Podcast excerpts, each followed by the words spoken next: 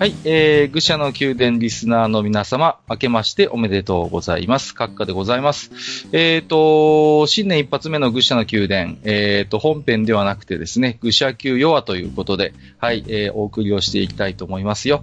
お相手は、えー、愚者級弱であれば、おほぼ、えー、参加率、非常に去年もね、ご活躍いただきましたけれども、えー、ジダラクサイさんです。明けましておめでとうございます。はい、明けましておめでとうございます。エンリギ・マルチのボルジェスで、アランテス・ユ・ジダラク・オリベイラでございます。本日はサモン会を開かれるということなので、私。い やいやいやいや、ちょっと待ってくださいよ。新年そうそう穏やかじゃないですね。いやいやいや、まあ、まあね、そういう関連の置き手紙は確かに多いので、まあまあ、ちょっとね、ご紹介していきながら、いろいろおしゃべりをしていきたいとは思ってるんですけけれどもね。はい。まあね、あのー、今年もですね、えー、引き続き、愚者級 TRP ジムの方もね、まあ、えー、ぼちぼち指導かなというふうにも思っておりますので、また、えー、GM としても自堕落斎さんいろいろお世話になるかと思いますけれどもね。はい。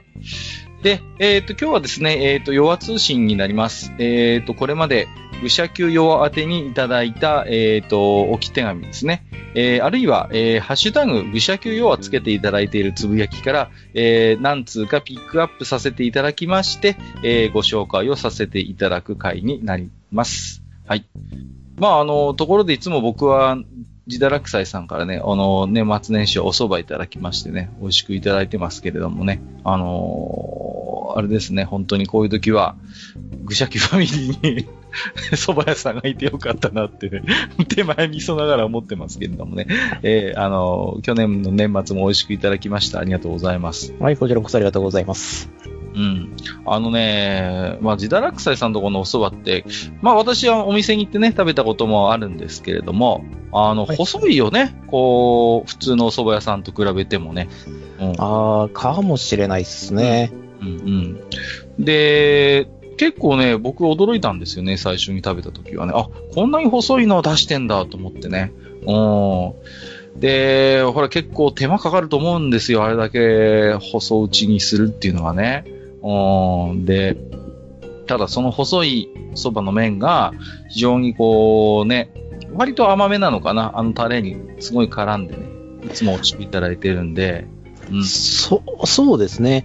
あのー、京あたりのスタンダードの汁と比べると甘いと思います。うんうん。そうそうそう、そう思ったんです。私結構蕎麦食いで、あの、東京に住んでた時もいろんな蕎麦屋に行きましたけども、うんと、割とこう、だしの風味強めの、まあ甘めの感じの、えー、蕎麦つゆかなっていう印象ですね。あの、ジダさんとこのお店はね。でもそれが非常にね、マッチしていて、美味しい。うん。で、私はいつも行った時にはお酒もいただくんですけれどもね、本当にこう、なんていうんですかね、こう、蕎麦屋で酒を飲むというね、まあ本当にこう、僕の中ではもう、上位5本の指に入る贅沢なんですけどね。何回か楽しませていただいておりますけれども、まあ、えー、そんな蕎麦のごとくですね、えー、今年の愚者の宮殿も細く長くやっていければいいなと。思っておりますけれどもね。はい。まあ、えっ、ー、と、それが、えー、その前にね、えー、今日は、えー、弱手の置き手紙じゃご紹介していきたいと思いますけれども、えっ、ー、と、まずは一発目、えっ、ー、と、吉川さんですね。いつもありがとうございます。はい。吉田さんっていつもこう、置き手紙の反応が早くてね、えー、ありがたいんですけど、なかなか紹介するまでにね、時間が空いてしまって申し訳ないと思っておりますけれども、えー、ご紹介させていただきますよ。はい。えーと、暴れるイヤティ、イエティあればとことん逃げ回り、輝く銀貨あればこっそり独り占め、大胆不敵、電光石火な彼の大冒頭回だった TRPG エピソード3。あまりに笑い転げすぎてぶっ通しで聞くなんてとてもできず、結局6時間ほどかけて完走いたしました。ドビムシさんの声がし、えー、素敵すぎるのが救いでした。なかったら即死でした。えー、シロ君がイエティに発見されたシーンについては、ほら、彼、えー、うさぎと都人じゃないですか。やっぱり言われるのは世のお約束なんですよ。頭隠して耳隠さずって言うじゃないですか。戦闘中においての厚労省は便利屋ジダーでしたね。変わってほしいと繰り返し嘆かれておりましたが、便利屋なんてそういうものなんですよね。えー、利用できるものはとことん利用尽くし尽くす、えー、冒険者ってたくましい。それに比べて彼は。いやー、皆さん温情ですよね。私だったらスマキにして巣穴まで引きずっていくぐらい提案しそうですが、とりあえず命を救ってくれたルールブックに五体統治で感謝した方が良さそうですよ。あと忘れるのは塩辛だけにしましょう。ということでいただきました。ありがとうございます。まあね、えー、TRPG 会を聞いていただいている方はね、もうよくご存知かと思うんですけれども、えー、まあメインシナリオのね、エピソード3で、まあ、えー、カル君がです、カカ、まあ、演じる、えー、カル君がですね、まあ、大変な大失策を犯しまして、まあ、パーティーを危機に陥れてしまったというところがあったわけなんですけれども、まあ、いろいろ GM 的にも、便利や時代的にも確かに苦労の多い回だったのかなとは思うんですけれどもね。うん。これについて語れってちょっと厳しいなと。あ そうですか。まあ、あのね、その、まあ、随分総ツッコミで、いろいろ厳しいご指摘、ご指摘、総ツッコミかなまあ、8割ぐらい厳しいツッコミでしたね。2割ぐらいね、擁護していただく方もいらっしゃるんですけど、うーんとね、まあ、うーん、まあ確かにちょっとね、ロール、その、キャラクターとしての立ち回りとしてはもう大失敗ですよ。言ってみれば。で、まあ、ちょあとね、やっぱり、うん、自堕落斎さんに謝んなきゃいけないとは思ってます。その、シナリオをちょっとまあ壊してしまうようなプレイングがあったことは事実なんでね。うん、うん、うん、うん。うーん、なので、まあちょっとね、そこは本当に、え、あの、素直に反省して。まあただ、なんていうのかな。せっかくこういうキャラ付けになりましたので、あの、まあそれを、機化としてですね、まあまあ今後のプレイングにあまり迷惑をかけない程度には、まあ、活かしていこうかなという思いもありますけれどもね。はい。あまりこう、ジダラクサイさんの感想を聞くと怖いんですけれどもね。まあ、そうですね。僕が今、このね、2分間の間にどれだけあの表情筋が動いたかっていうことをね、想像していただけると非常にありがたいんですけども。あの、ちなみになんですけれども、はいあの、まあ、閣下はですね、あの、ナチュラルボーンで、あの、えっ、と、あれなんですよ、あの、えー、なんだっけな。リアルプレイヤーではないんですよ。まあ、ナチュラルボーンルーニーなんですよ、今のところ。まあまあそうですね。あの、はいボブスレーに関して言えばそういう感じでしょうね。えーまあ、な、ゴブスレに関してというか、うんまあ多分、ね、生放送の、さばき方を見ててもナチュラルボーンな感じはするんですけれども、まあ、それがですね、例えばあの、えっ、と、僕なんかが、えーと一応リアルプレイヤーというふうに自称はしているんですけれども、もしこういったシーンになってしまった場合、うん。えっ、と、どういうロールをするかっていううんうんうん。のを、一応、ちょっとその、あれですけどね、あの、もう時間が経ってるし、考える時間があったんで、それが果たしてその当時にできるかどうかはちょっとわからないんですけども、もし、そのリアルプレイヤーがある程度そのコントロールされた中で、うんああいったシーンを演出する場合っていうのは、はい。えっ、と、あれですね、えっ、と、イエティに追われてきます。っていう風に、シーンがあるじゃないですか。で、バーって行って、村までたどり着いた、作戦通りみんな連れてきたよーって言って、なるほどね。うんはいはいはいはい。作戦って何、っていう風になったら、プラン B でって言って。って言って。プラン B なんてねえよっていうツッコミがあると思うんですよ。絶対に。ニゴリさんか、もしくは、あの、ドビンさんから。だとしたら、プラン B はね、えーと、高度な柔軟性を維持しつつ、臨機応変に対応してねよろしく行き当たりばったりってことじゃないかっていう、この辺までができると、リアルプレイヤーです。なるほどね。ね、だからそこで、あの、ただ単、あの、し、やっちまったーっていうだけで、こう、もう泣け崩しになるんじゃなくて、あの、どこかでこう、話に消化できるといいですねっていう。まあ、自堕落斎さんぐらい器用なね、えー経験豊富な方でしたら多分そこぐらいまで、ままあ、一応考えながらは、その、やれますね。見つかった時のっていう。あ、はいはいはい。うんなんでしょうね、その、こう、僕なんかはね、は割と、まあ、突っ込み待ちっていうわけじゃないんですけども、割とね、その辺、うん、考えているようで考えてないようで考えてロールプレイはしてるんですけど、まあ、ああいう閉じった時にね、まあ、私多分あの時は、まあちょっと戦闘が終わってから謝るからぐらいな感じのことを喋ってね、まずは子供は何とかしてくれ、みたいな感じのことを口走ったような記憶はあるんですけれども、はい。うん。まあ、なんて言うんですかね、こう、自分にとってそのカルっていうキャラクターと、その、まあ自分、ロールプレイしているプレイヤーっていうのを、こう、自堕落斎さんみたいに器用にね、切り分けとかが、もともとそんなに得意ではないので、うん、どうしてもまあ、ああいう感じになっちゃうのかなっていうところはありますね。だから、自堕落斎さんみたいにそういう風なリアルプレイヤー目線でプレイできるからこそね、GM とそういう、まあ、便利なジダーっていうキャラクターをね、使い分けるような離れ技ができるのであって、まあ、そういう意味で言うとね、まあ、あの、なんていうんですか、こう、熟達した TRPG プレイヤーのプレイングと、まあ私みたいにどんなに TRPG 経験してても、こう残念な、えー、ロールしかできないプレイヤーっていう、まあ、その辺のまあ、いい対比が、えー、見られていいのかなと、こう、都合よく解釈はしますけれどもね、そのあたりはね。うん。まあ、やってしまったことはね、申し訳ないなと思ってますけれどもね。まあ、そういうところも含めてね、まあ、リスナーさんには広い心で楽しんでいただければなと。まあ、これ関係の、もう正直言いますと、このエピソード3に関しては、あの、読み物としては間違いなく面白いんですよ。はいはいはい。いや、当事者としてはたまったもんじゃないんですよ。いやいやいや、それはもちろん分かってますよ。それはもちろん、タラクサイスの気持ちを考えればね。はい、もう偉いこっちゃなんですけれどもね。まあちょっとこれ関連でね、あの、置き手紙いただいてますんで、えー、ご紹介もしていきますね。えー、ヘビレオさんですね。はい、えー、ありがとうございます。えー、リスナー参加会にもご参加いただきましてね、えー、本当に私と違う大変巧みなロールプレイを披露されてましたけれども、えー、マスターのつぶやきに始まり、ハッシュタグもなんか穏やかじゃないぞと聞いてみたら、なるほどなるほど。さすが物語作りのプロ、カッカさんやで。途中見ている方がイライラするくらいのお調子者なトラブルメーカーが物語終盤で皆のために犠牲になる。これ反動ですごく感動させられちゃうんですよね。こんな難しいロールに挑戦するとはさすがです。まあ犠牲って言っても、えー、保人の、えー、石膏ですから、えー、限度は。え？天空の戒め ?4 回振ったら死ぬ？あ、察し。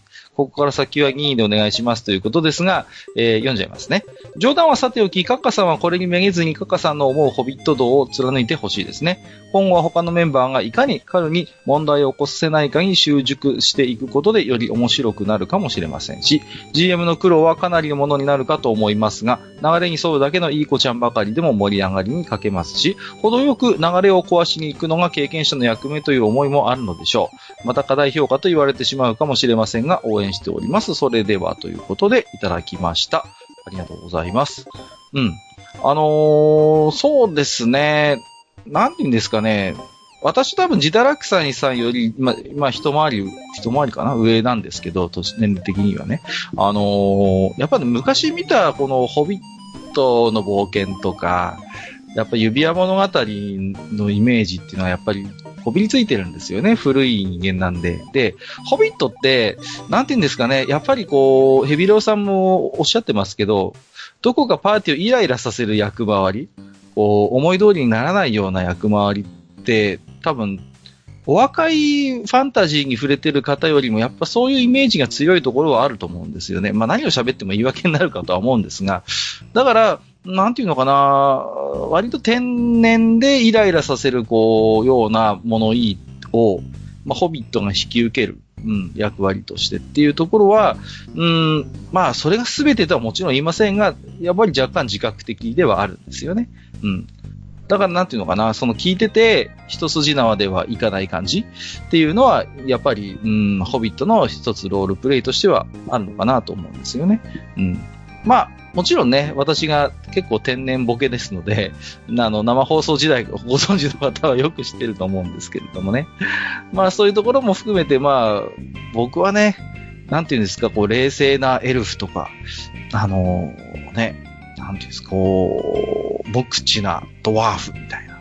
そういうキャラクターはやっぱりね、なかなかこう、本当にこう、作り込まないと多分、ロールプレイできない類のもキャラクターなので、まあそう考えると本当に、なんていうんですか、一番、気負わずにできる、まあ、キャラクターっていうところは、やっぱあるんですよね。うん、あとはね、その、やっぱり、ポッドキャスト、皆さんに聞いていただくっていうことは、やっぱりこれは、まあ、どのね、愚者級ファミリーの皆さんもそうだと思うんですが、あの、多分意識しているところはあります。まあ、はっきり言ってしまえばやっぱ尺なんですよね。うん。で、物語がやっぱりこう、停滞しそうになるときに、こう、なんとか進めよう進めようっていうのはやっぱり割と意識してこれまでも、えっ、ー、と、やってます。遊んでます。そういう形で。でないと、やっぱり展開がすごい上調になったりとか、リアルの TRPG、顔合わせてやったり、あるいはこう、ポッドキャストで流さない前提のオンラインセッションだったら、もっともっとそういう、なんとか雰囲気とか場の空気みたいなのを楽しむプレイングになって当然なんですけれども、どうしてもポッドキャストという限られた時間の中で皆さんにこうリプレイを聞いていただくということになった時に、どうしても展開自体は少しこうテンポを上げざるを得ない。で、そういう中で、こう、ホビットの役回りとして先走ってしまうような、えー、プレイをしてしまうというのは、うーん、まあ、ちょっと半ば意図的にやってるところはありますね。それはね。うん。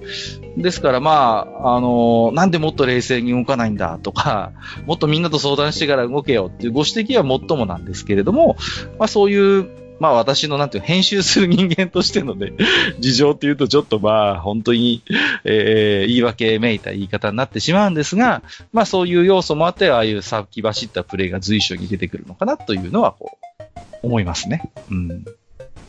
まあこれはね、本当に GM をしていただいているジダラクサイさんとはまた関係ないレベルのね、話なんでね。うんうん。またそれとこれとはね、ちょっと被る部分もあるし、まあ、全く違う話の部分もあるのかなとは思いますけれどもね。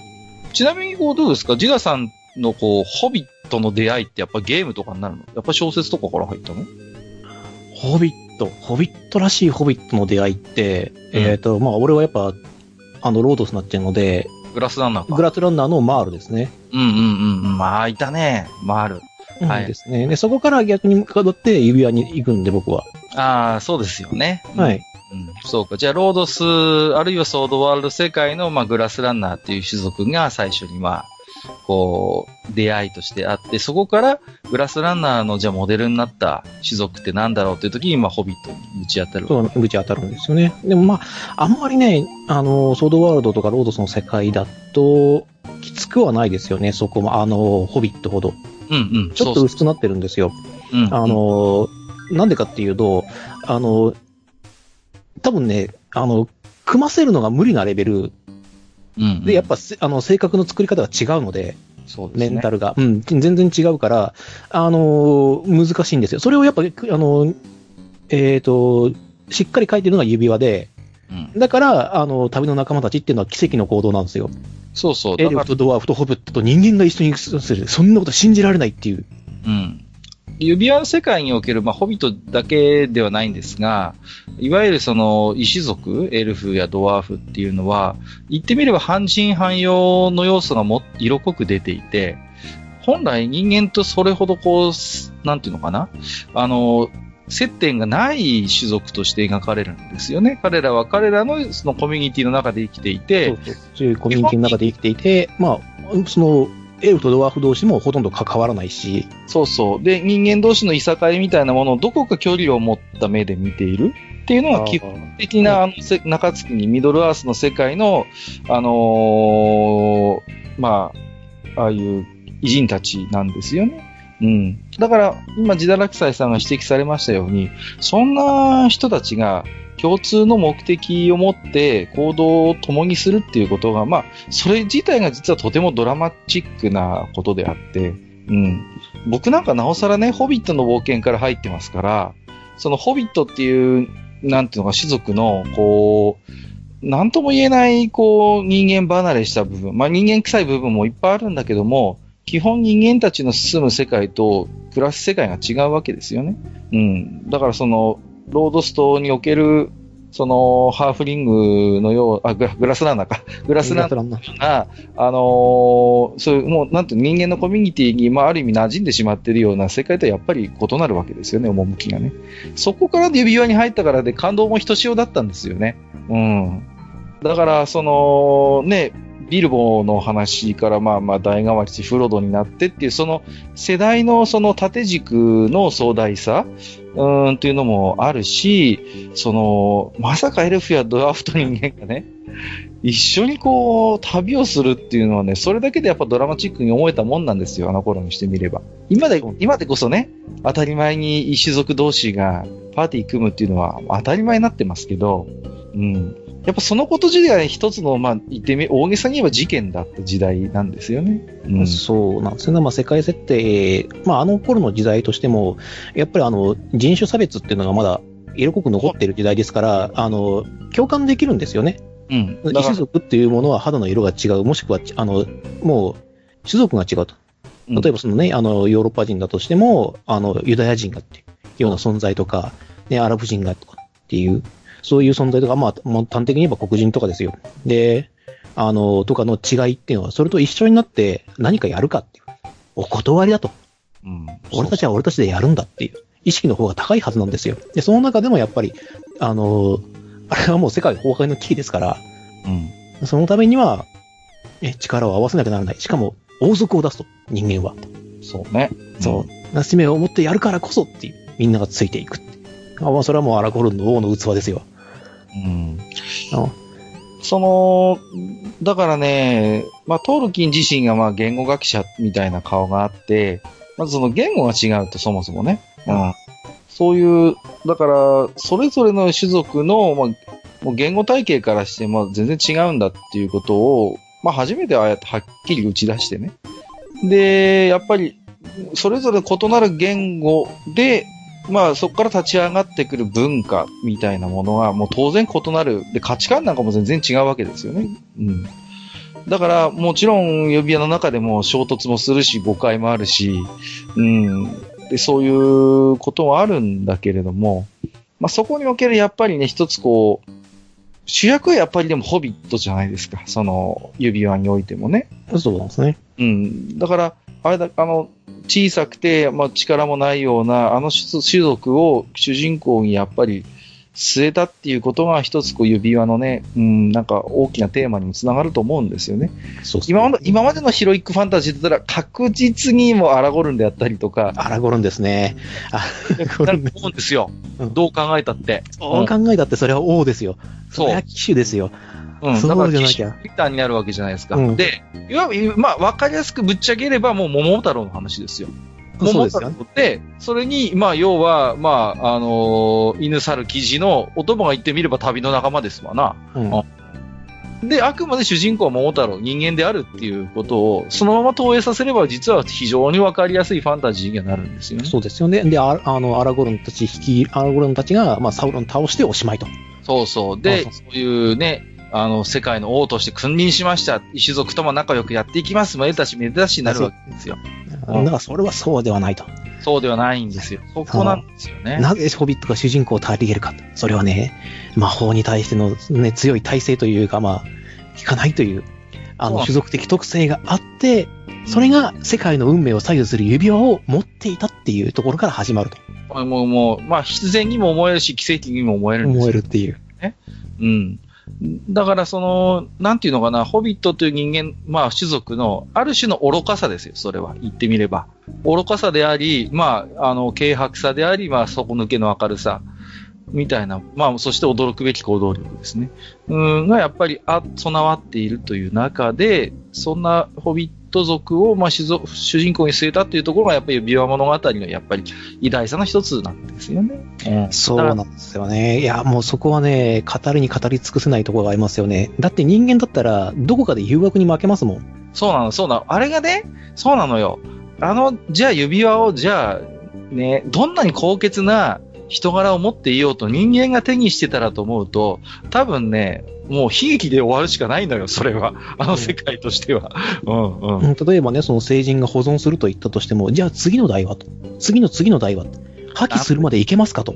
なんと言っても人間はあの世界では寿命が短い、儚い存在なんだ。そうなんですからね。だからそれを見て、エルフはもう、やはり人間はとか言い始めるわけですよ。そうそうそう。いやだって、あのビルボですら、魂をもう半ば奪われてしまって、もうね、フロドに襲いかかってしまうわけですから。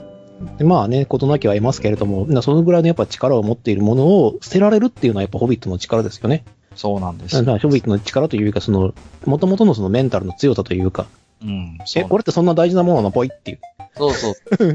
もちろん指輪の力は強大だから、フロドも非常に苦労はしますよ、悩むしね。ものすごいね、苦労はしますし、収録苦労しますけど、それにあ、例えば、これだけ苦労したんだから僕が少しぐらい、その、利益を享受してもいいよねっていうメンタルにならないのがホビットの強さなんですよね。そうなんです、そうなんです。そこでね、うんうん、あのーガンダルフの言うことを、まあ、愚直に信じてね、きちんと指輪を捨てるというミッションを達成するっていう。それはそれ、これはこれ、じゃポイって。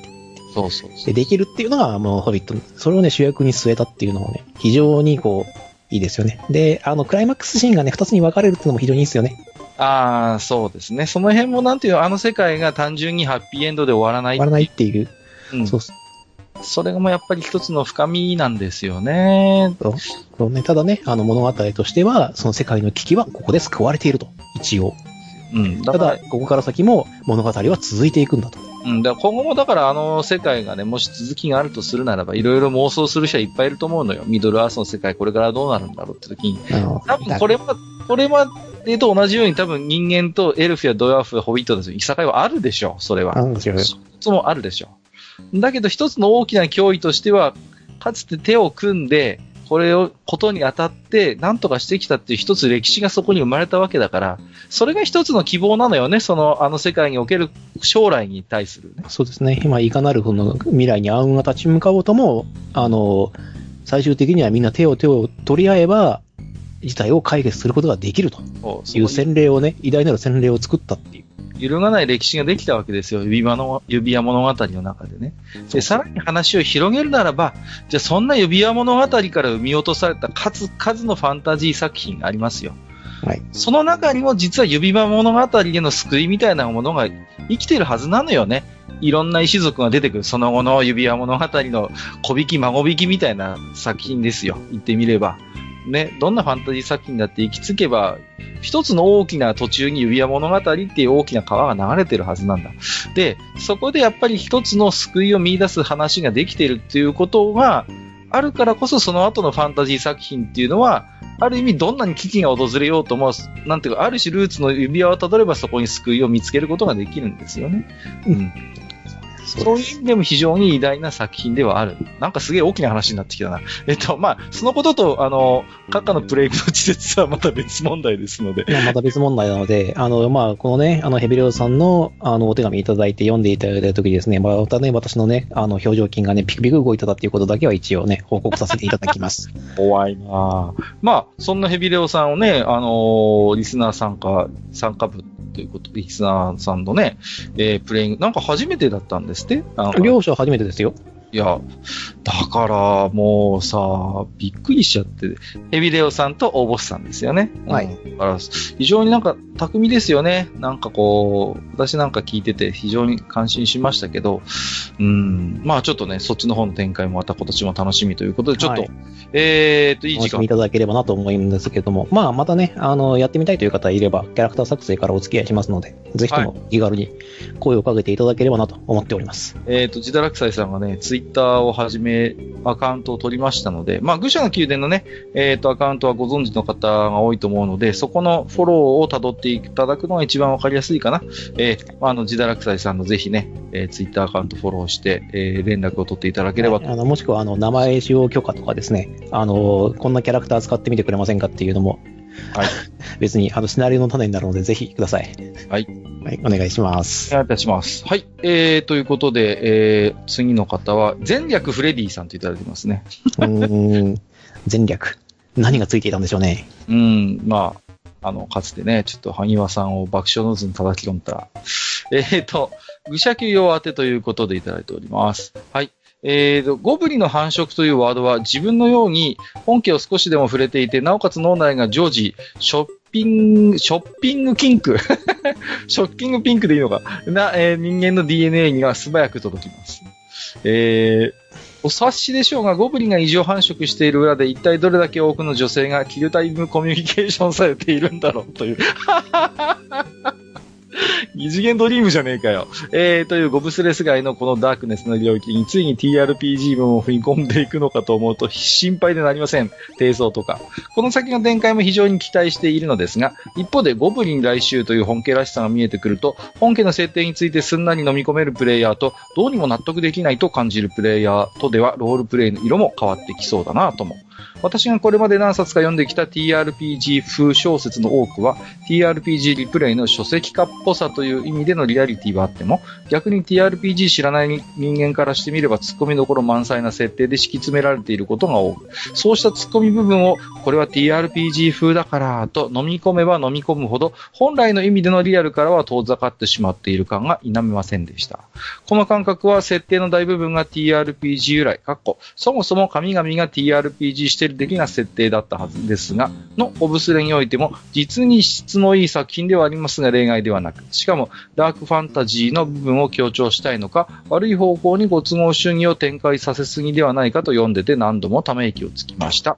えー、それでいてファンはこれはダークファンタジーだから普通の作品よりリアルなんだ、とのたまうんですから、もう、最終的にはスレイヤーさんの周辺以外のすべての作中の女性が ゴブリン生産工場予備軍としか見えなくなってきたほどです。実際女冒険者は何かと帰り討ちにされては旧タイムコミュニケーションされて、いえ、人に年間100匹ぐらい生産することになるんですから死んでも自己責任じゃ済まされません。その100匹が女性人口100人の村を襲って1年後には1万匹になって今度は年を襲撃してその次の年には100万匹ですか。もう冒険どころか外出も禁止。堅牢な都市の中央にでも隔離してそこで一生過ごしてほしいですわ。次の DRPG 部、A の冒険者たちの言う統制の取れた軍隊のようなゴブリン軍ですが、街に戻って報告したところで果たしてまともに取り合ってもらえるのか、まずそこから心配です。長文となってしまったようにゴブスレファンにとっては愉快でない内容となってしまいまして、失礼いたしましたといただきました。ありがとうございます。えっ、ー、と、まあ、いろいろね、あの、触れていただいてるんですけれども、うーん、まあ、そうですね、ちょっと私が、なんていうのかな、あのー、思ったことは、うん、まあ、TRPG 風小説ってやっぱありますよね。その、特にまあ、リプレイでもなければ、いわゆる本格ファンタジー小説でもないものが、まあまあ、言い方を変えれば、ある種のナロー小説の一部分は、フレディさんの言う TRPG 風小説とも言えるのかなと思うんですよね。その、いわゆるゲーム的なパラメータが、もう、すっかりゲーム、あの小説の中に登場する異世界ものっていうのも今珍しくないじゃないですか。ああ、そうですね。まあ、わかりやすさがありますからね。ねまあ、ゴブリンスレイヤーにしても例外ではなくて、まあ、等級という形の、まあ、目に見えるレベルがあるわけですよね。で、いわゆる冒険者の宿っていう、まあ、なんていうんですかね、非常にこう、システム的にわかりやすい、まあ、お仕事紹介所があるわけで、まあ、なんていうのかな、非常にだからその、ゲームをして、ゲーム、ファンタジー的なゲームに親しんだ人間にしてみれば、非常にま理解が早い、わかりやすいシステムというのをいろんな最近のファンタジー小説が採用しているのはわかるんですよ。うん。で、そのこと自体は多分フレディさんも何か物申したいわけではなくて、一方で、その、なんていうのかな、あのー、言わんとすることもわかるんですよね。その、おいおいってこう突っ込みたくなる部分。ファンタジー小説として読んでるんだけども、いかにもゲーム的な、その、設定とか、ボケとか、ネタみたいなものが入ってきて、おいおいこれゲームかよみたいなファンタジー小説も確かにあるんですよ。結構。うん。だから、それをまあ一つ仮にね、TRPG 風小説というならば、僕が思うのは、その、なんていうのかな、その物語で描きたい世界の必然としてそういう TRPG 風、あるいはゲーム風の要素を出すことはいいんだけれども、説明を単に略したいとか、あるいはその、なんていうのかな、とにかく作者が便利に使いたい。っていう形で、安易にそういう要素を盛り込んでる作品も確かに多いように思うんですよね。で、それはやっぱり、なんていうのかな、うん、ちょっと小説が汗をかいてない。うん、楽しちゃってる。なるほど。いい表現ですね。うん、うん。っていう、うん、ものもあります。うん、で、やっぱそれを読んだ時に僕も軽い苛立ちはあるんですよ、それは。そんなに簡単に TRPG の要素を入れてくれるなっていうのはやっぱあるんですよね。うん。そういう、まあ、厳しい言い方をすれば、なかなかさ読んでる方、読んでる方に、あの、パッとは分かりづらいんだけれども、描き、描かないといけない、そういう細かい描写であったりとか、複雑な世界観、人間関係というものを描かないでどうするんだっていうことも言えると思うんですよ。そこをきっちり書くのも技量じゃないの腕じゃないのでむしろそういう、なかなか小説家として、うんとめんどくさくて手を突っ込みづらい部分と格闘して視点抜刀して作っていく中に、その作者でしか、えー作ることができない匂い立つ何かがあるはずなんですよ。小説って。うん。だからそこを回避するのはやっぱり、うん、汗をかいてないよね。で、もったいないこともあるんです。そう、そうですね。なあんまり数値に意味がないなって感じると冷めますね。うんうんうん。そうそうそうそう。これちゃんと作者の中である程度パラメーターが、その作品の中に反映されてるなっていううんうん。のが分かったのか、それともただ単にもう勢いで書いてるだけなのかっていうのは割と分かりやすいじゃないですか。読めばわかるよね、そういうの。はい。ああ、じゃあこれ、だから本当にこういう設定で、こういう、あの、ちょっと頑張ればゲームができるぐらいのデータのそのバランスというか、その、あれを作ってるんだなと。で、あの、各本人として、分かりやすくキャラを作るために、そういうデータ配置をしてるんだなっていうのは、いいんですよ。うんうん。うん。もう、自分の中で、こういう風にやってますと。っていうのがあるからいいんですけども、さっき言ったように、あの、楽をしたいからって。ただ強いからっていうので、まあ、だ例えば力をね、マックススターツになってますと。まあ、これ以上人類ではありませんと。よくさ、レベル99とか言ったりするじゃないですか。うん。楽をすんなって、そういう。そうそうそうそう。いや、だから、人知を超えて、この世界において人知を超えた強さであるとかっていうことを表現するときに、特に根拠もなく、こだわりもなくレベル99とかっていう表現を持ち込んでほしくないんですよね。そう、そ、うんそれなんす、そうなんですよね。じゃあ、それ以上ないんですねっていう。そこをどう言い換えるかじゃないですか。そこじゃないですか、言ってみれば。そこをどう、こう、なんていうの？自分なりに知恵を絞って表現するのが、やっぱり、すいませんね。古い人間なのかもしれませんけど、それこそがやっぱり小説の醍醐味じゃないですか。で、一回、その時パッと読んでも意味わからないかもしれない。例えば、ね。あのー何でもいいんですよ。だから、あのー非常に資金な例を出すと、あのー塩を集めるもの、まあ、今思いつき言いますけど、塩を集めるものっていう称号がああって、うんあのお方は、あの剣士様は塩を集めるものだからな、とかって。その時分かんなかったりするじゃないですか。はいところが、小説を読み進めていく中に、で、例えば、その世界において、非常に実は塩が貴重品であって、名うてのバウンティーハンターであったその剣士は、そういう、あの、数々のミッションをこなして、その貴重な塩をたくさん溜め込んでいる、実は、素晴ら、すごい実績を持った剣士だっていうことが後からわかるみたいなね。今、完全に思いつきで喋ってますけど、そういう、まあね、あの手っ取り早くなくていいと思うんですよ。その、も、戦士が最強であることを示す称号っていうのはね。後から分かったっていいじゃないですか。その時分かんなくたって。だけど、そこで安易に、あの剣士様はレベル99だからって、言ってしまう小説のいかに多いことよと思うんですよね、読んでいて。だからね、それはね、レベル制の弊害っすよね。だから、安易にね、ファンタジー小説に必然でないならば、レベルを持ち込むなど言いたいんですよね。うん。うんだからその、それは、その、俺、俺たちがやる作業なんですよね。小説のキャラをゲームに落とし込むときに何レベルぐらいが適当かなって考えるのはこっちでやるんですよ。そうそうそう。うんだからね、逆転しちゃってるのよ。その、ゲームってどうしても、あの、省略の世界じゃないですか。はいはい。うん。もうずもうずっとそうでしょ？だって、小説とか、そういう映画みたいなリアルな世界を完全に盤上、あるいは、その、テーブル上に表現することができないわけでしょ？どんなゲームだって。コンピューターゲームだってリアル、うん、例外じゃないですよ。だから、いかにシンプルに省略をしていくか、記号化させていくかっていう作業じゃないですか、そういうゲームって。だから、そこの中でげ便宜上生み出された概念でしょ？レベルっていうのは。そうです、そうです。うん。だから、逆なんですよね。うん。だからその、ゲーム的な小説っていうのがまああったとして、その、ね、その、レベル99とかレベル50ですっていうことを小説の中で堂々と、あのー名乗ってしまうのは、もう完全にその、あの、逆なんですよ、その、ベクトルがね。うん。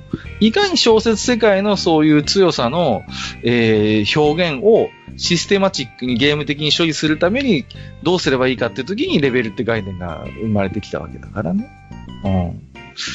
だって、初期のね、ダンジョンズドラゴンズなんてって、そのダンジョンで回収した財宝の価値、それがそのまま経験値になってたんですから、そこまで簡略化というか、させてたわけですからね。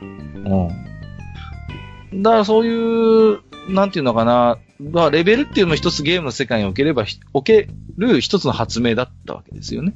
うん。それはすごい発明だと思いますよ。発明なんですけど、ただそれが便利すぎるがゆえにですね、何にでもそれを使ったらあかんという、そうなんです、そうなんです。そう。っていう話なんですよね。だから、そのさ、例えば人の強さとかを測るときにさ、うん。何が強いのって言って、それでレベルで測れるかって言ったら測れないんですよ。そうなの、そうなねの。例えば、あの、まあ、カッカさんはあの、剣道やってらっしゃるうんっていうじゃないですか。うん。じゃあ相手強いですね。何レベルですかって。いや、そうじゃねえよと。あの人は踏み込みが早いんだよ。とにかく固定が早いんだよ。が、が、あの、とにかくね、あの、えっ、と、崩せないんだよ。そういう強さがあるじゃないですか。言葉にするならば。そうなんですよ。うんそれはレベルじゃないんですよ。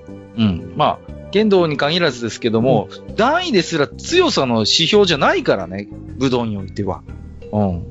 必ずしもじゃあ、4段と6段が対戦して6段勝つかって、そんなことないわけですよ。そうではなくて、武道の世界には礼があり、型があり、まあ、練り上げられる人格っていうものがあって、トータルで見るわけじゃないですか。そういうものに段位というものを与えているのであって、あれも全然レベルとは違う概念ですよね。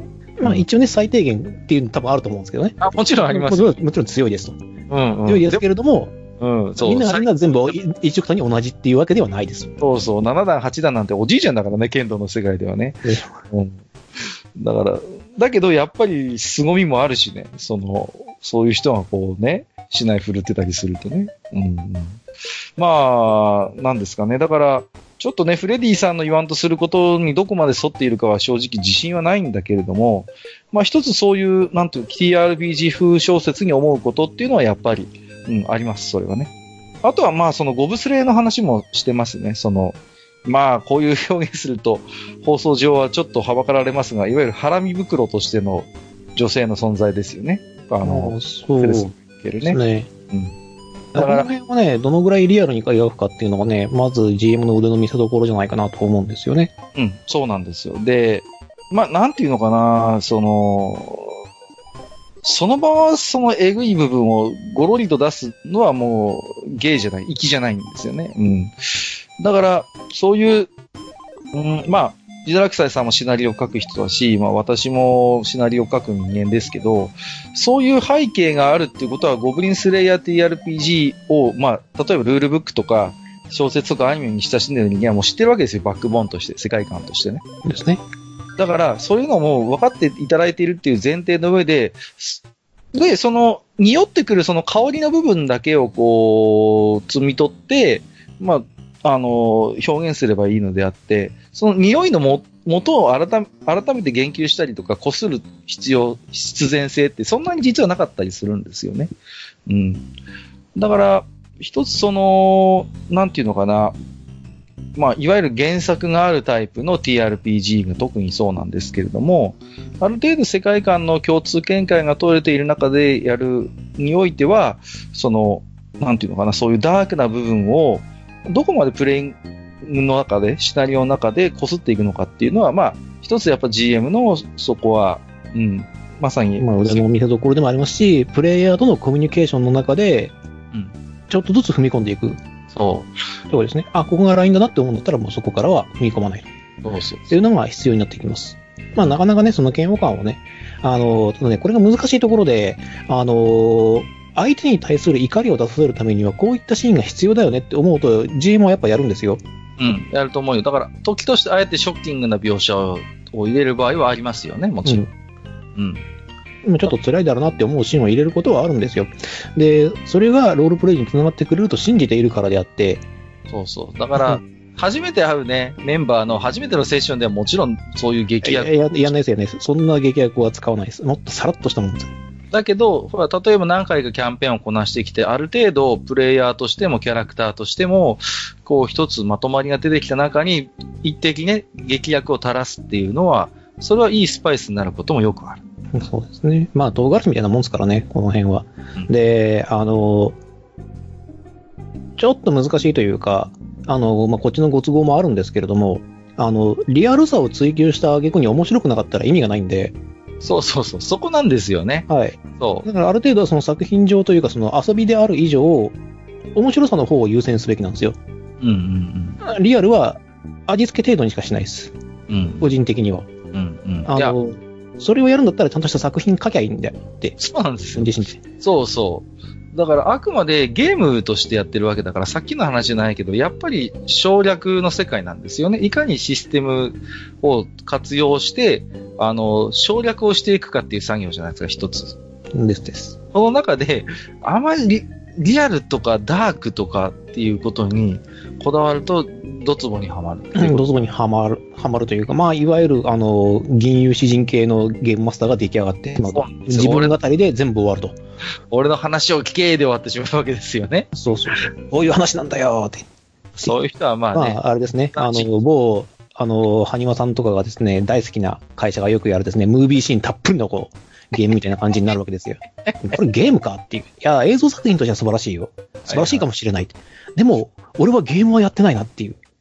そうね。でそういうことになりかねないので、まあ、あの、やってる部分としてはやっぱりあの、キャッチボールなんでね、基本的には会話の。キャッチボールをしながら物語を編んでいくっていう作業がテーブルトークなんで、そのあたりは、あの、ある程度その、リアルと面白さのバランスを取りながら、私はやってるつもりでございます。というのが一応お答えですね。であと、はいあの、ゴブリンスレイヤーのその女性がゴブリン生産、あの、工場予備軍っていうのが、えっ、と、間違いではないんですよね。うんうんこれおそらく、えっ、と、ゴブリンに滅ぼされたものっていうのがすごい数があるんですけども、そうであっても人間は滅びてないんですよね。で、ゴブリンが世界を制してもいないと。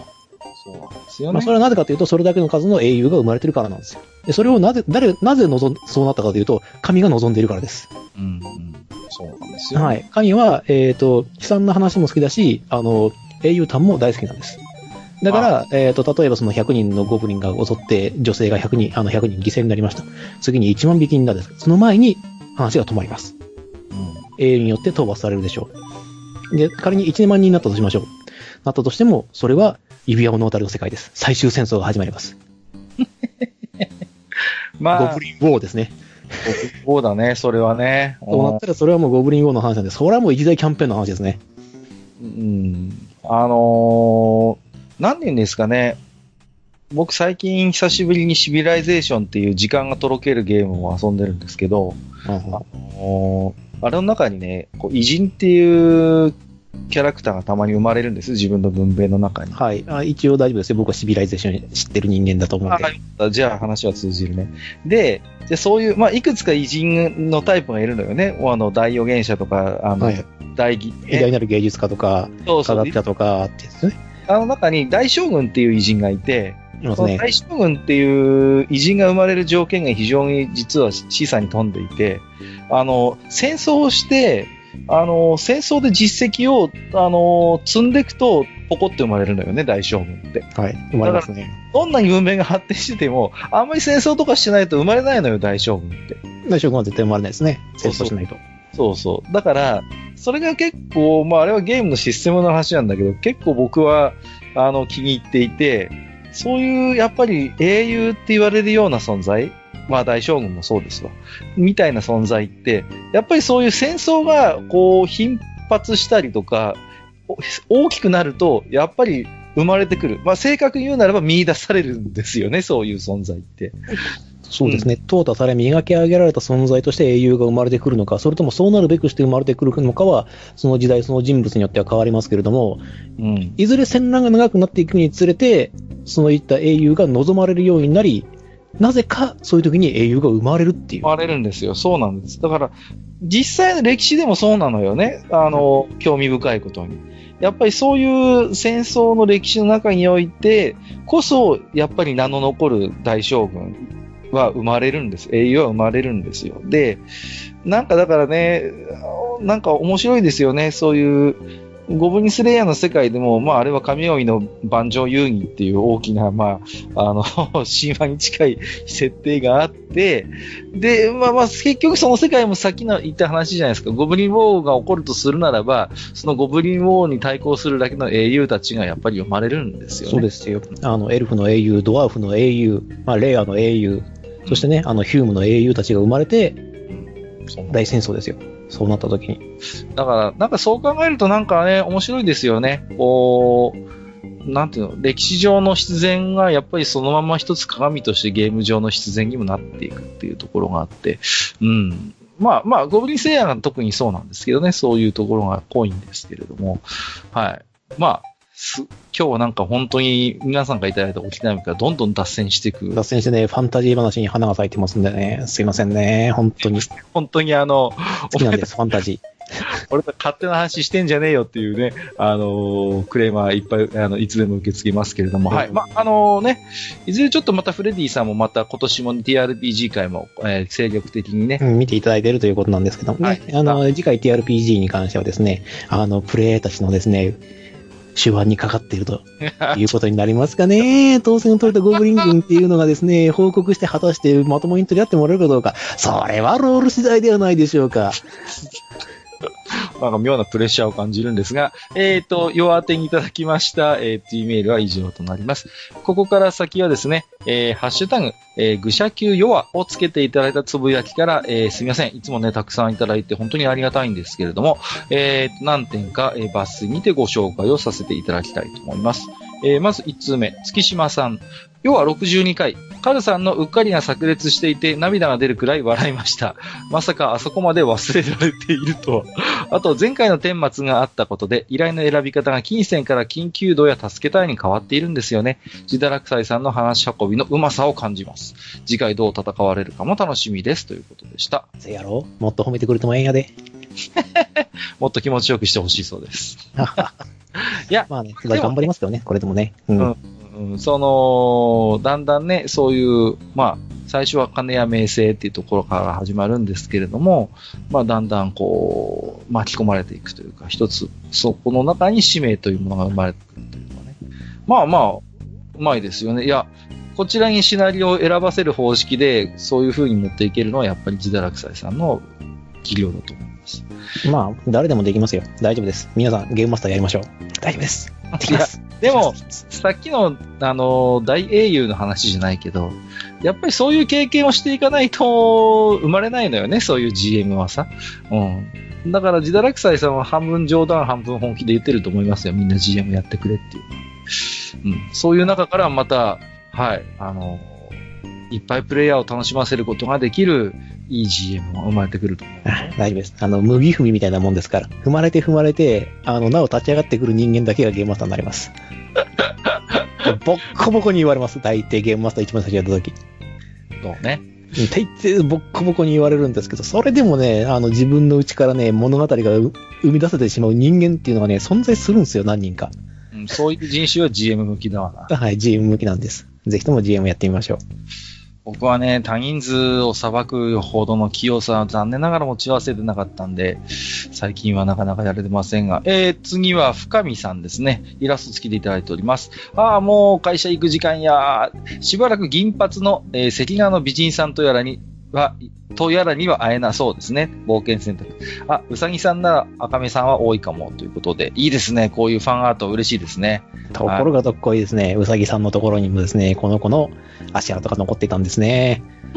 いやいやいやでもね、こういう応援イラストは本当大歓迎でございます。ありがとうございます。割とイメージに近いところが飛んでくるんでね、びっくりするんですよね。俺のイメージが安易なのかなって思っいやいや、愛ではないと思っちゃうぐらいに。いやいや、あれ？と思って。そこは深見さんのやっぱり、あの、テクニック表な表現力なのかもしれないですけど、まあ本当にこんな感じです。はいイメージしてるのは。あ、素晴らしい。はい。まあ、愚者級弱で、えー、えーあれですね、あのーハッシュタグ検索していただければ、多分今でも拝めると思いとます。思いますね。はい。はいえっ、と、ピなんとお読みするんですよ。間違ってたらすいません。えっ、と、ピックミーさんでしょうか。えー、すいません。ちょっとロー、アルファベットですね。いただいております。閣下に喋んなよ、もう怒りと言いたくなりました。ということで、えー、こういう反応を多数いただいております。はい。ありがとうございます。ガンガン行きましょう。ガンガン行きましょう。こういうので行きましょう。あのー本人のためになりますんで。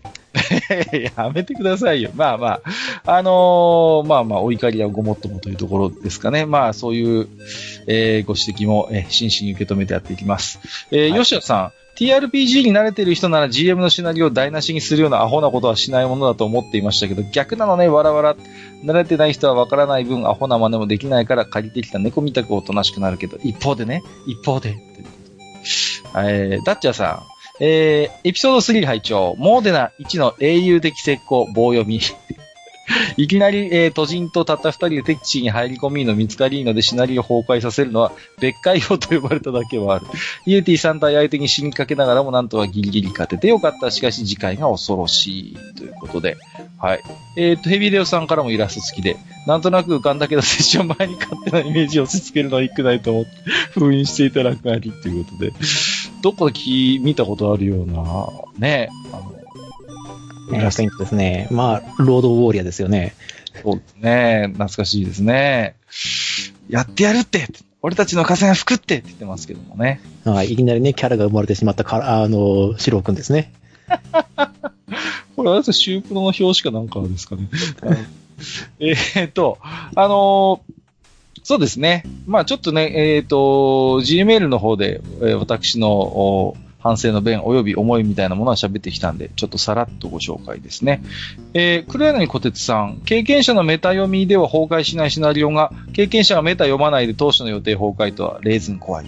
それでも、えー、GM、えー、ゲームマスター、プレイヤーとして全員生還を導いた自堕落イさん、素敵ファミリーの皆さんがどんな EAT 対策を思いつくか楽しみだっただけに残念ですということでいただいております。はい、残念ですね。本当に残念ですね。又吉光夫さん、えー、GM の優しさがあちらこちらでものすごく光るな。厳しい GM だと残念。シロ君だけ逃げ遅れてしまった。むしゃむしゃ。あ、カル君はそのまま逃げていいよ。食べてる間に戦闘準備はしていいよ。やったね。ぐらいはやりそう。ということで。はい。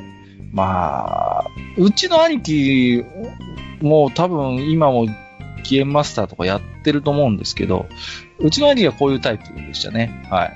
あのーなんていうんですか、結構、割と責任を追求するようなマスタリングをする方でしたので、お前の判断で、えー、〇〇君のキャラクターは死んだよみたいなことを、結構、ズバズバ昔は言われたことをちょっと思い出しましたけど。いやー、第一世代はそうだと思います。うん、本当に。D&D ってそういうゲームだからっていうのがあるんですよ。そうそうそう。D&D ってだから本当に、なんていうのかな、ウィザードリーを、あのー、思い出していただければわかるんですけど、プレイヤーキャラクターであろうと、結局使い捨ての存在なんですよ。あの世界って。だからこそ、経験を重ねて、レベルが上がったキャラクターって貴重なんですよね、あの世界だと。うん、だから、あの、石橋を叩いて壊すぐらいの勢いで慎重にやるっていうのは本当に基本ですから、あのゲームって。まあ、特にダンジョン探索とかになると。そうなんですよ。あのゲームやるときのダンジョン探索めっちゃピリピリしてますからね。いや、本当にひりつきますよ。本当にひりつくんですよ。もう、ね、だから、なんていうのかな、本当に初期の TRPG ですけど、ボードゲームに近いぐらいの感覚でしたね。ああ、そうですね。やっぱ、うん、そうそう。あの、まあ、プレイヤーコマでしかないっていうね。そう、プレイヤーのね、がね、あの、今の TRPG より本当にコマに近い。うん。さらに言うなら捨て駒なのよ。や、言ってみりゃ。その中で運よく生き残ったものだけが経験値を詰めるっていう世界なので、パーティー半壊当たり前全滅、どう、もう全滅上等っていうね。はい。えー、そんなの思い出しました。えー、シンさん。ゴブリンスレイヤー TRPG の本を買ってみました。文庫版はプレミア価格で3倍くらいになっていたので、えー、Kindle 版を購入。司法世界の世界観が細かく載っていて面白いですね。TRPG ってこういうものなのかということがさらに理解が進みました。GM の苦労もさらに分かった気がします。ということで、ありがとうございます。はい、ありがとうございます。はい、まあね、プレミアといっては、まあ、あのね、これがね、版がね、いくつか分かれていて、それによってね、エラッタが変わってるんですよね。エラッタされてるかっていうのが。これはでもね、RPG ルールブックの宿命よ、これは本当にでも、ね、いやでもね、そんなにね、スパスパスパスパ選って入るぐらいだったらもうちょっとみんな教えてくれよって。あの、序盤と、あの、限定版で実はちょっと記述も違うし、第2版ではもう完全にエラッタが一応反映されてるんですよね。はいはいはい、はい。ただ、また最近ちょっとエラッタが入りまして。あ、そうなの？入りました。あらまあ。まあ、紙媒体で出す、こう、ルール部の、まあ、宿命的な部分はありますけど、そもそもいっぱい吸ってないみたいで、あのー、しょうがないんですよね。もう結局、そうやって細かく選った修正が入るじゃないですか。一回にね、数すれないんですよ。この TRPG のルール部って、そういうことがもう当然起こるから。それがね、その価格のプレミア化につながりやすいのよね。TRPG の書籍ってさ。だから、本当に出た時に買わないと入手困難って普通にありますからね、この世界は。ああるある。本当にあるんです。本当にあるんですよ。そういう世界なんです。だからね、出会ったらね、買っとかないとダメなんです。そう、もうね、出会った時にも買っとかないと、本当に後から平気で倍ぐらいの値段でゾンアマさんで売ってますからね。うんそういう、えー広いようでとても狭い世界となっております。えーヘビレオさん、イラスト付きでいただいております。中学以来の夢が叶っての初 TRPG 楽しかったです。用意しておいたネタがほとんど出せなかったので、次回があれば、ジダラキサイ様、大ボス様、ありがとうございました。ということで、イラスト付きでいただいておりますよ。ありがとうございます。はい、ありがとうございます。で、またね、多分次回あると思いますんで、おまたやりましょいや、本当にね、私もあの、自堕落 GM の不況を買うとなんか、1軍、2軍なんかこう交代させられそうでね。うん。カッカ君じゃあちょっと君2軍ねって言われそうで、戦々恐々としておりますけれども。えー、トラベリングダイスさん。えー、あ、ここからはですね、TRPG 絡みのお話から離れますね。えー、ドラえもん、えー、どちらの回？えー、拝聴私はドラえもんはあまり詳しくないので選択は難しいのですが、たまに登場人物のトップスターが顔なじみになったのび太とドラえもんに気さくに声をかけ、何気なく会話しているシーンがなぜかとても好きです。自分は F 先生の作品はノスタルジーが好きです。ということで、えーと、これはドビムシさんと撮っておりますドラえもん2択どっちが好きの感想ですね。ありがとうございます。はい。うーん。まあ、あれなんですよね。ドラえもんの話って、こう、基本単話完結なので、あんまりこう、ストーリー的なつながりって描かれないんですけど、たまにこういうことがあるんで、僕もそういうところはすごい好きですね。過去のエピソードを知ってる人はちょっとにやりとできるようなエピソードをたまに挟んでくれるのが嬉しいですね。うん。ノスタルジー、ね。あの、ドビンさんも好きっておっしゃってましたね、この作品はね。うん。吉谷さん、えー、イラスト付き、えーと、写真付きで、飛行可能秘密道具好きなのは三輪飛行機でしたね、っていうことで、これ、三輪飛行機ってね、僕もなんとなく、いや、すみません。予習してないんで間違ってたらごめんなさい。これ、ジャイアンにハイジャックされるのよね、確かにこれ。う。ありそう。超ありそう。二人乗りじゃないですか、これ、イラスト見て。あの、のび太がね、あの、これ、一生懸命漕ぐと飛べる飛行機なんですけど、うんあの航空会社をやるんですよ。空き地をくあの空立てて。で、あの、静香ちゃんとか乗せるんですけど、あの、母ちゃんに叱られたジャイアンがやってきて、あの、母ちゃんから逃げるためにこの飛行機をハイジャックするって言って、ハイジャックするんですよ。この飛行機を。うん。ところが、パイロットののび太がね、確か、あの、尿意を催しましてですね、はいはい。で、困り果てるんですけど、もうジャイアンは構わず飛んで逃げろって指示するんですね。で、最終的にどうなるかっていうと、もう反響欄になったのび太が、えージャイアンの顔に思いっきりぶちまけるっていう、そういう話だったような気がします。すいません。違ってたらすい確かそんな、そんな秘密道具、これ。ああ、なるほどね。ちなみに僕はですね、あの、声塊が好きでした。ああ、こういう塊ね。はい。はいあの、喋ってましたけど、そう。和の字が乗りやすいんですよ。そう。だから俺もあれ見た瞬間にワギャンじゃんと思ったの。いやいやいや、で本当にね。いやどっちが、そう、たもうワギャンの方が後なんですけど、はいはい、はい。間違いないとは思うんですけれども、なんかね、すげえ、なんかロマンを感じる感じですよね。声塊って何が好きかっていうと、利用価値が全然わからない秘密道具なんですよね。何に使うのこれっていうさ、そういうものがやっぱり愛おしいんですよ。大きな声で喋るとそのセリフがカタカナになって立体化して口から飛び出して落落ちてくるんですよ。何に使うのこれっていうさ。それはもうゲームでいうところのあの攻撃方法じゃないですかね。飛び道具になるんで。いやいやいやいや。ジャイアンとかに戻したら最強ですよ。いやいや、別にそれ声塊で作んなくたっていいじゃんって話じゃないですか。あああいうね、こう、要は漫画ならではの秘密道具じゃないですか。セリフがああやって文字で出るからこそ、ね、あのー成立する秘密道具でしょあの意味のなさが大好きなんですよね。あれ、いいですよね。あれなんか、あの、中国圏の人とかに漢字でやってほしいですね。ああ、もうね、めっちゃ複雑な感じとかね、出てくるんですよ、きっとね。重たってなって。そうそうそう。この、でかっどんなに声が通っていてもボスって落ちるとか、そうそうそう。全然飛ばないのね。飛ばないとか。もっと簡単な感じないのとか言ってね、こう、リクエストされたりなんかしてね。いやー、本当に、またやりたいと思ってます。えっ、と、今日最後のご紹介、はゆちーさん。えー、愚者級要は秘密道具で子供の頃衝撃だったのは味の素の素ですね。記憶が曖昧ですが、オチがジャイアンが味の素の素を被ってしまい、あわや人肉食みたいな感じに恐怖した記憶が。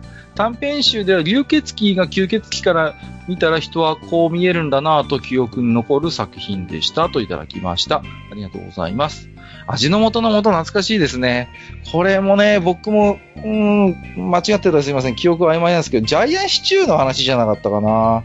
ジャイアンがたまに作るんですよね。殺人的な、あのー色合いと味のシチューを作って、もうすこぶるまずいんですけど、もう味の素の素を振りかけると美味しくなるっていうね。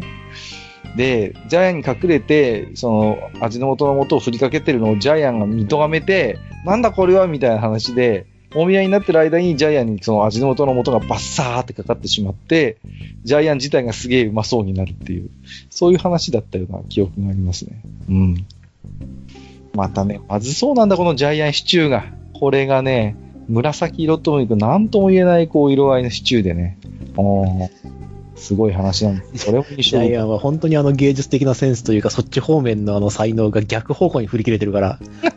いやいやいや、いいんですよね、本当に。でね、これでね、またあれのね、福先生のね、闇の深い部分がちょこっと見えるのがいいですよね。そうそうそうそう。そういう、なんて言うんですかね、一滴の毒を垂らすみたいなところがね、非常に素敵で。で、まあその辺を遠慮なしに書いているのがこの短編集の方で、流血鬼も僕よく覚えてますね。そう。まさに吸血鬼目線の話なんですよね。うん。で、いわゆる、だからまあ吸血鬼っていうと、まあまあ、なんていうんですか、こう、普通に考えれば倒すべき悪みたいな、まあ固定観念があるんだけども、それを先生はまあ逆手にとってですね、で吸血鬼側からじゃあ人間を見たらどうなのかっていうまさにね、だからすごい新鮮に読めた記憶があるんですよね。うん。で、まあ、今度の本編でちょっとそういう吸血鬼絡みの本を実は一冊ご紹介する、えー予定がありましてね。うん。まあ、ちょっと詳しくは本編でおしゃべりしますけどもね、すごい話ですから。あの、源義経がヴァンパイアハンターになるっていうね、そういう本に去年巡り合いましてね。うん。またぶっ飛んだ話が。なかなかよくできてるんですよ。あの、静か御前がね、ダンピールなんですよ。あの、ここだけで聞いて何の作品か分かった人はすごいと思います。はい。